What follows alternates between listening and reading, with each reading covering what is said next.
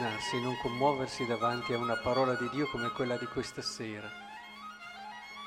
Non si può perché ci apre come una porta sul cuore di Dio e ci apre un'altra porta sul cuore dell'uomo. E quindi ci parla, ci parla come nessun'altra parola riesce a parlarci. Perché vedete, in fondo Se io vi dico santità, se io vi ricordo che tutti siamo chiamati alla santità, io vedo subito sguardi che insomma un po' perplessi, insomma hanno un'idea particolare di santità molto distorta. Sinceramente io credo che forse i non credenti hanno un'idea di santità più corretta dei credenti. Eh, tante volte noi credenti abbiamo come quella sorta di timore chiusa su una visione moralistica, su una visione che non va al cuore, all'anima della santità. Ora il problema è quello lì. La parola di oggi è, ci fa venire una, una gola, ci fa nascere l'acquolina in bocca su quello che voglia dire la possibilità che sta davanti a noi. Guardate che ce l'abbiamo tutti, eh? Lì, è lì. La distanza tra noi e questa possibilità è semplicemente un nostro sì. Conclude così il Vangelo, vieni seguimi.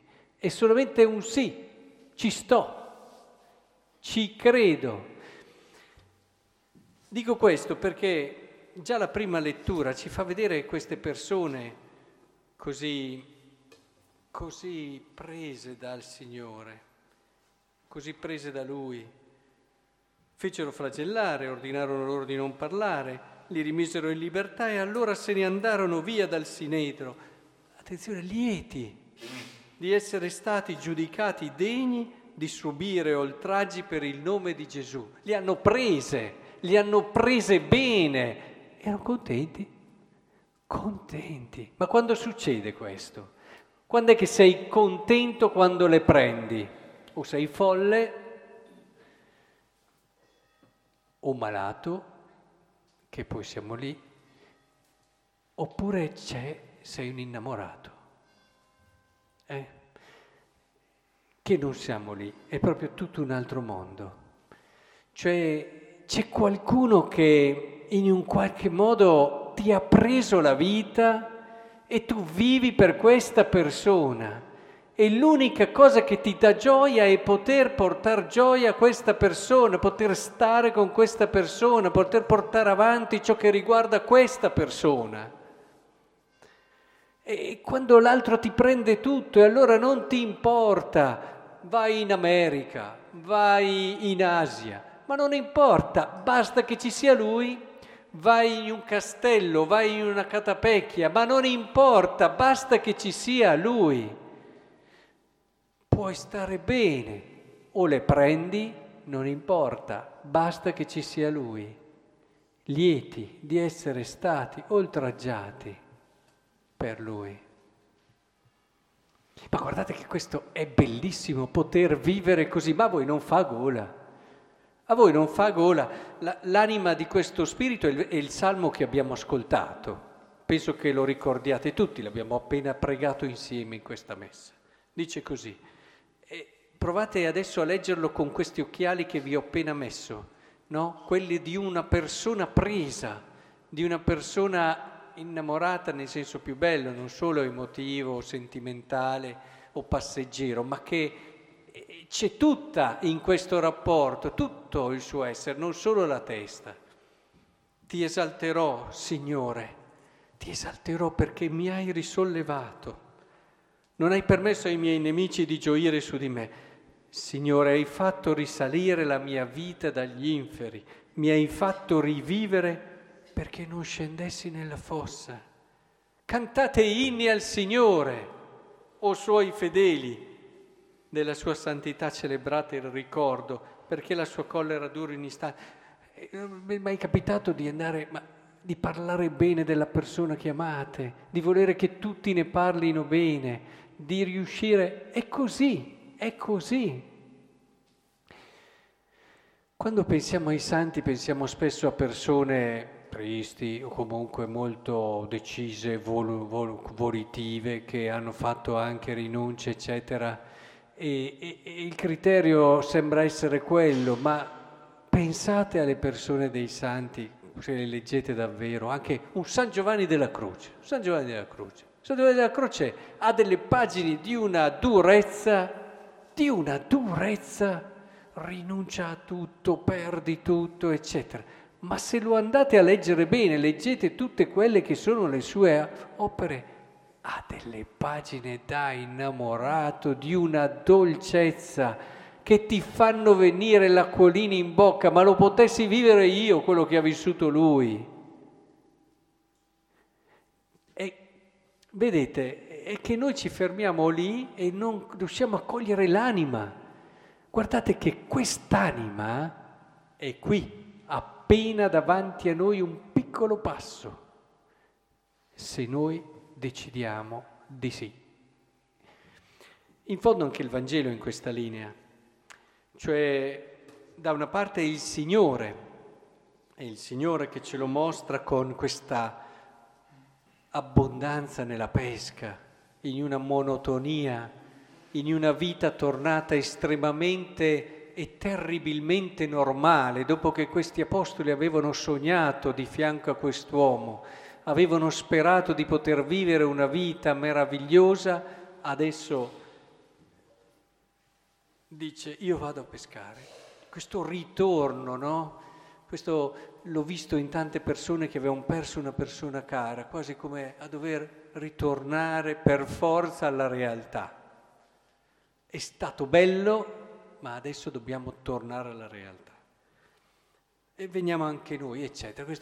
e questo però vuoto, questo non pescare niente, che ti dice tutto, ti dice tutto. Ormai dopo un'esperienza vissuta così, il resto non ti dice più non so se vi è capitato quando uno ha, ha, ha vissuto qualcosa di straordinario, dopo quello che prima sembrava riempirlo, eh, non, non, non, gli parla più, non, come possiamo viverlo a vari livelli evidentemente. E fa fatica a ritornare. E lì arriva Cristo, la pesca miracolosa, l'abbondanza che Cristo è. È bellissimo vedere Pietro. Pietro appena si intuisce l'amore di Giovanni, eh, che subito lo riconosce, l'amore che ti fa conoscere. Pietro che subito corre, non ci pensa e, e va, come a dire guarda com'è importante per lui, com'era e com'è importante per lui. Alla fine non si era ancora rassegnato, faceva fatica a rassegnarsi. Eh, oh. E dopo l'insistenza di Gesù, l'insistenza di Gesù, mi ami tu? Mi ami tu? Il desiderio di Gesù Guardate che questo vale per tutti, eh? vale per voi che vi sto vedendo adesso. Gesù. Avete mai visto una persona che, non, che, che, brucia, tra virgolette, d'amore per voi? È una delle vite più belle, dei momenti più belli della vita, quando senti che c'è qualcuno, qualcuno che stimi, qualcuno chiaramente che reputi importante, che sai che pensa a te, che sai che non riesce a vedere la sua vita senza di te, che sai che tu sei il tutto della sua esistenza e della sua vita. Gesù è così, è così per me, ma è così per voi, per ognuno di voi.